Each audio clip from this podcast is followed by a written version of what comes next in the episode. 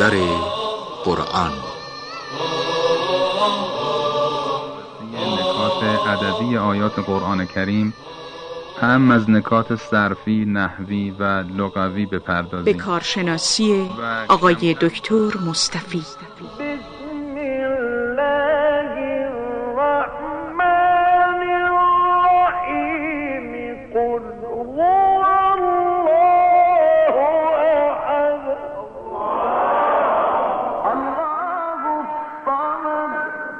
يلد ولم يولد.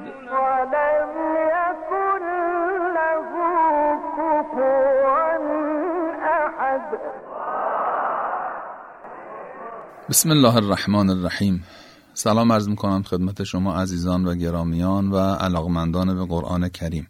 خدا رو شاکریم که توفیق داد در برنامه دیگری از سری برنامه های در محضر قرآن در خدمت شما عزیزان آیاتی از قرآن کریم رو ترجمه کنیم و خدمتون ارائه بدیم. در برنامه قبل به آخر آیه نه رسیدیم و طبق روال توی این برنامه از آیه دهم سوره مبارکه زاریات عرایزم رو پیگیری می‌کنم. آیه دهم میفرماد که اعوذ بالله من الشیطان الرجیم قتل الخراصون. قتل فعل مجهول. این جمله دعاییه. اگر خبری باشه یعنی کشته شد. خبر داریم میدیم. قتل الخراسون. خراسون کشته شدند. اما اگه دعایی باشه میشه کشته باد. مثلا به قول خودمون مرگ بر خراسون. و ظاهرا هم این جمله دعایی دیگه. خدا نمی‌خواد خبر بده. یعنی خدا داره نفرین می‌کنه یه افرادی رو. مرگ بر اینها باد. خراس به معنی کذابه. دروغگویان جمعم هست. خلاصه میفرمد مرگ بر دروغگویان. کلمه الخرس با صاد مثل خرس می نویسن منتها با صاد و خیش هم فتحه داره به معنی دروغ گفتنه. تو باب تفعولش هم که بره تخرصه اونم باز به معنای دروغ گفتن هست. قتل الخراسون. مرگ بر اونها که دروغ میگن. خب اینجا یه معنای دروغ گفتن اینه که آدم مثلا یه خبری رو به مخاطب خودش به طور خلاف واقع بیان کنه. بله این می‌تونه معناش باشه. اما با توجه به سیاق آیه معلوم میشه که معنایی که اینجا خداوند اراده فرموده خیلی معنای وسیع تریه یعنی حرفای خلاف می‌زنن حرفایی که واقعیت نداره و در واقع دروغه. نه اینکه حالا من بیام به شما بگم مثلا فرض کنید که الان ساعت پنج در که ساعت مثلا چهار باشه. نه معنا خیلی وسیعتر و فراتر از اینه. قتل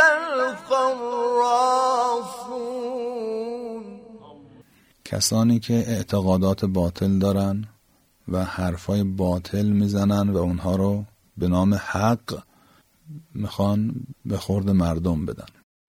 قتل القرافون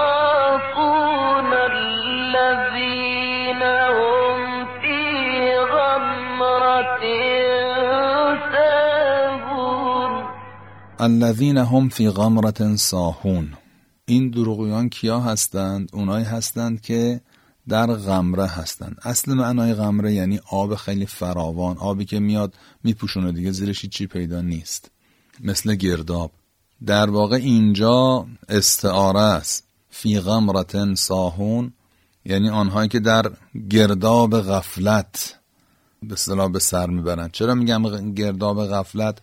چون بعدش میفرماد ساهون. ساهون جمع ساهیه. ساهی یعنی غافل. از کلمه سهو. اسم فائله اسم فاعل سهو بر وزن فائل میشه ساهی. سهو یعنی غفلت. ساهی یعنی غافل. کسی که غفلت می‌کنه. میفرماد الذین هم فی غمرت ساهون.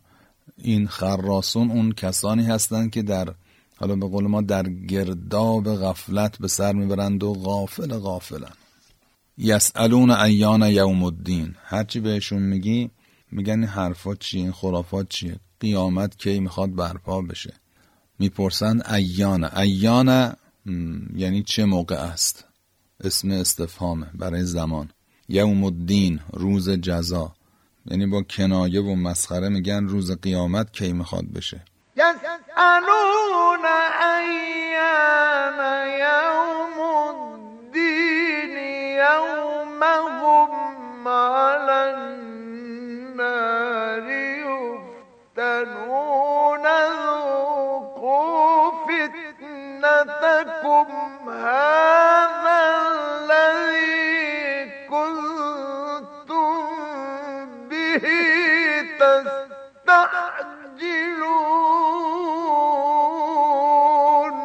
خداوند انسان رو در قرآن طور مکرر از قول مخالفین نقل کرده و هیچ وقت هم نیومده زمان بگه مثلا بگه قرن چندم مثلا فلان روز ساعت فلان. نمیگه فر کی قیامت برپا میشه. این مطلب است که هیچ کس جز خود اون نمی‌داند. اما در مقابل اوصاف اون روز رو بیان می‌کنه. میگه چیکار دارین که کی هست؟ بدانید که خواهد آمد. ولی در اون روز این اتفاقات میفته. یوم هم علی النار یفتنون. قیامت زمانش رو نمیگیم کیه ولی اوصافش رو میگیم. روزی که آنها در آتش سوزانده می‌شوند. اولا که اینجا دو تا نکته رو بعد توضیح بدم. اولا در مورد یومه که چرا منصوب آمده؟ یومه یعنی سوال میشه قیامت کیه؟ مثلا بعد بگیم یوم القیامه یومون مثلا خبر دیگه بعد مرفوع باشه. اما اینجا به ظاهر مرفوع نیست. فتحه گرفته یومه. ها؟ چرا اینجوریه؟ این یه سوال که بعد بگیم. یکی علنار چرا گفته روی آتش؟ مثلا فنار نفرموده یکی معنای یفتنون که بعد توضیح بدیم. حالا یک به یک شروع می‌کنیم. یوم اینجا به ظاهر مرفوع نیست اما در واقع مرفوعه. علتش هم این است که یک قاعده است در زبان عربی میگن کلمه یوم به عنوان مثال ظرف. وقتی که به یک جمله اضافه بشه هرچند مرفوعه مثلا خبر مبتداست اما می‌تونه به صورت منصوب با فتحه به اصطلاح تلفظ بشه. به عنوان مثال سوره مبارکه انفطار آیه 18 و 19 هم میفرماید که و ما ادراک ما یوم الدین ثم ما ادراک ما یوم الدین. خدا میفرماید که تو چه میدانی روز جزا و پاداش چه روزیه؟ بعد خود خدا جواب میده. یوم لا تملک نفس لنفس شیئا. خب اینجا به حساب به حسب ظاهر باید گفته می‌شد یومو لا تملک نفس لنفس شیئا. روزی که یعنی یوم القیامت یوم الدین یوم لا تملکو یعنی مثلا یوم الدین مبتدا یوم لا تملک نفس لنفس شیئا خبرش. و همینطور هم هست. و باید مرفوع می آمد منتها از کردیم طبق قواعد وقتی که یوم اضافه میشه به جمله بعد از خودش. بعدش یه جمله میاد می‌تونه مبنی بر فتحه بشه. یعنی محلا مرفوع اما در ظاهر مرفوع نیست فتحه گرفته. سوره انفطار هم هم کردم فرموده یوم لا تملک نفس لنفس شیئا.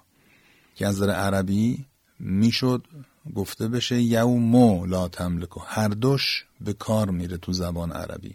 حالا تو سوره انفطار و همینطور در اینجا از این قاعده استفاده شده. یعنی از مبنی شدن ظرف یعنی کلمه یوم به یک جمله.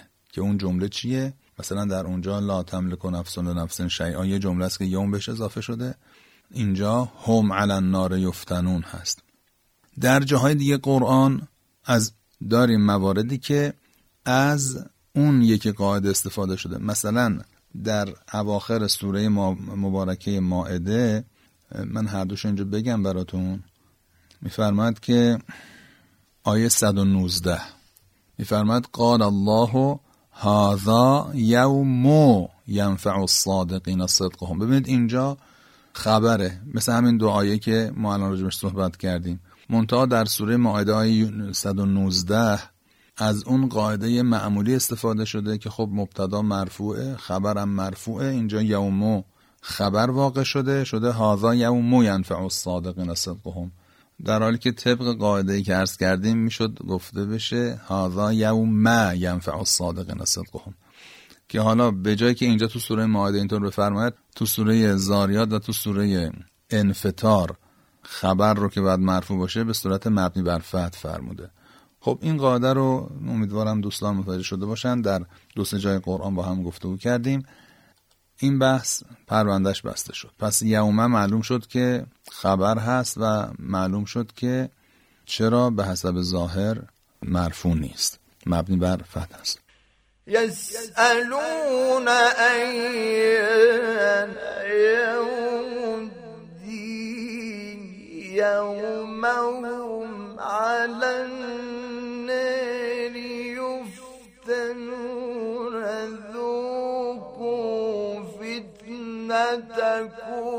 هذا الذي كنتم به تستعجلون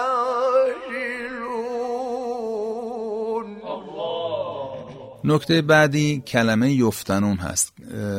علا رو فعلا توضیح نمیدم می‌ذارم آخر. یعنی نکته سوم رو الان در مقام دوم توضیح میدم. کلمه فتنه معانی متعددی داره در زبان عربی. یکی از معانیش به معنی سوزاندن هست. شاید اصلی ترین معناش سوزاندن هست. مثلا در سوره بروج. و سماع ذات البروج از سور کوتاه جزء سیوم آیه شریفه ان الذين فتنوا المؤمنین والمؤمنات ثم لم يتوبوا فلهم عذاب جهنم ولهم عذاب الحریق. ان الذين فتنوا المؤمن والمؤمنات. فتنوا یعنی چی؟ یعنی در آتش سوزاندند. فتنو. می‌خواستم بگم یکی از معانی فتنه سوزاندن در آتش هست. این آیه رو مثال زدم. حالا اینجا به همین معناست. یفتنون یعنی یحرقون خلاصه سوزانده می‌شوند. و اما اینکه اینجا فرموده که یوم هم علن نار یفتنون یعنی در واقع نفرموده فن نار یفتنون. بعضی گفتند که اینجا علا معنای عرض شدن رو در فعل یفتنون تضمین کرده. تضمین یعنی چی؟ بارها تو این سلسله برنامه ها من توضیح دادم الانم باز توضیح عرض می‌کنم. چه بسا دوستانی باشن که مطالب قبلی رو در این باره نشنیده باشن. تضمین یعنی شما یک فعل رو به کار ببرید. با حرف اضافه فعل دیگر. روشن دیگه ما تو هر زبان حالا هر زبان که من بلد نیستم حالا فارسی و عربی و یه مختصر انگلیسی بالاخره هر فعلی یه حرف اضافه ای داره.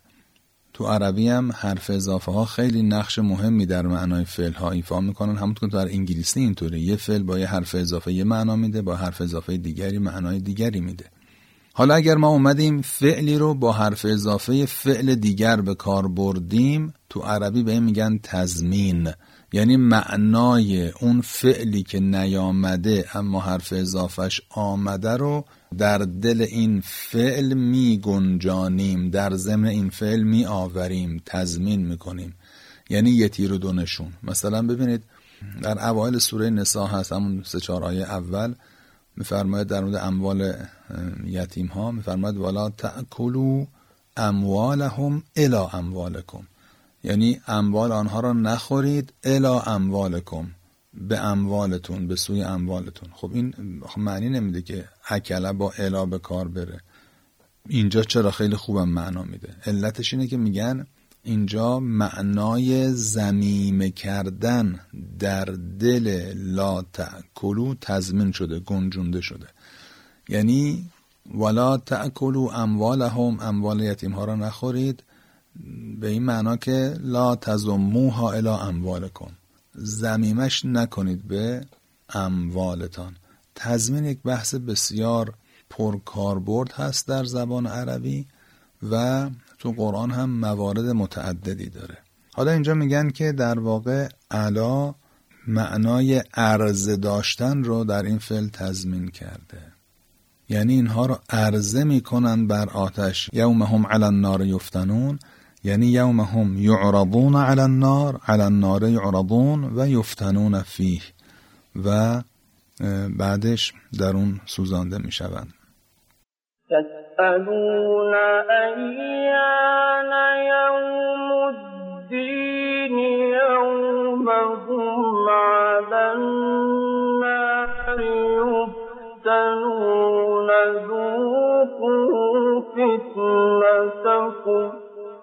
بعضی هم گفتن که نه مثلا اول رو از اون بالا مثلا میارن مثلا از بالا میاندازن داخل. اینطوری بعضی معنا کردن. خلاصه میگن علا این معنا رو داره. پس دو جور معنا کردن.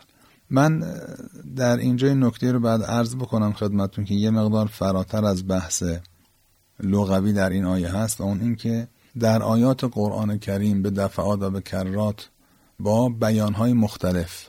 این حقیقت توضیح داده شده که آنچه که به عنوان عذاب در آیاتی از قرآن راجبش صحبت شده همون عمل کرده خود فرد هست. یعنی اینطوری نیستش که مثلا بنده کار خلافی بکنم بعد خداوند بیاد منو بچزونه بسوزونه. مثلا علیه بالله مثل خود ما که یه کاری یه نفر رو چی می‌کنیم انتقام می‌گیریم دلمون خنک بشه. این تصور از کودکانه که از بچگی در اذهان ما رفته نتیجه متوجه نشدن بسیاری از آیات قرآنه که به ما از بچگی اشتباه یاد دادن. خداوند نمیگه این کارو کردی به خاطرش می‌برم تو آتیش میسوزونمت. نه. خداوند اون کاری رو که ما انجام میدیم بنده انجام میدم همون کار رو به من من زبان خودمونی میگم به من منگنه می‌کنه منتو با همون شکل اخرویش. خود عمل به انسان برمیگرده. آنچه که به عنوان آتش و جهنم و و امثالها در قرآن راجبش صحبت شده نفس کارایی که می‌کردید به عنوان جزا بهتون میدن. نه اینکه اون کارا رو کردی حالا برو اونجا برو تو جهنم که میگیم چرا خدا حالا مثلا من این کارو کردم می‌خواد منو مثلا سالهای سال بسوزونه. نه من زندم دیگه از بین نمیرم. وقتی رفتم تو اون دنیام زنده هستم فنا ندارم. اون عمل منو به من منگنه می‌کنن خلاصش. نه به خاطر عمل من منو بسوزونن. این دقت بفرمایید. به خاطر عمل من کار نمی‌کنن. خود عمل به من میچسبه. به من برگردونده میشه. خود عمل با من هست. اون وقت تعبیر شده می که خداوند مثلا عذاب می‌کنه جزا میده. همونطور که ارز کردم در آیات متعدد نشون داده شده در قرآن کریم بیان شده که این عذاب ها نه به خاطر عمل است. خود عمل ماست که به ما برگردانده میشه. یسألون ایان یوم الدین یوم هم على النار یفتنون ذوقوا فتنتكم.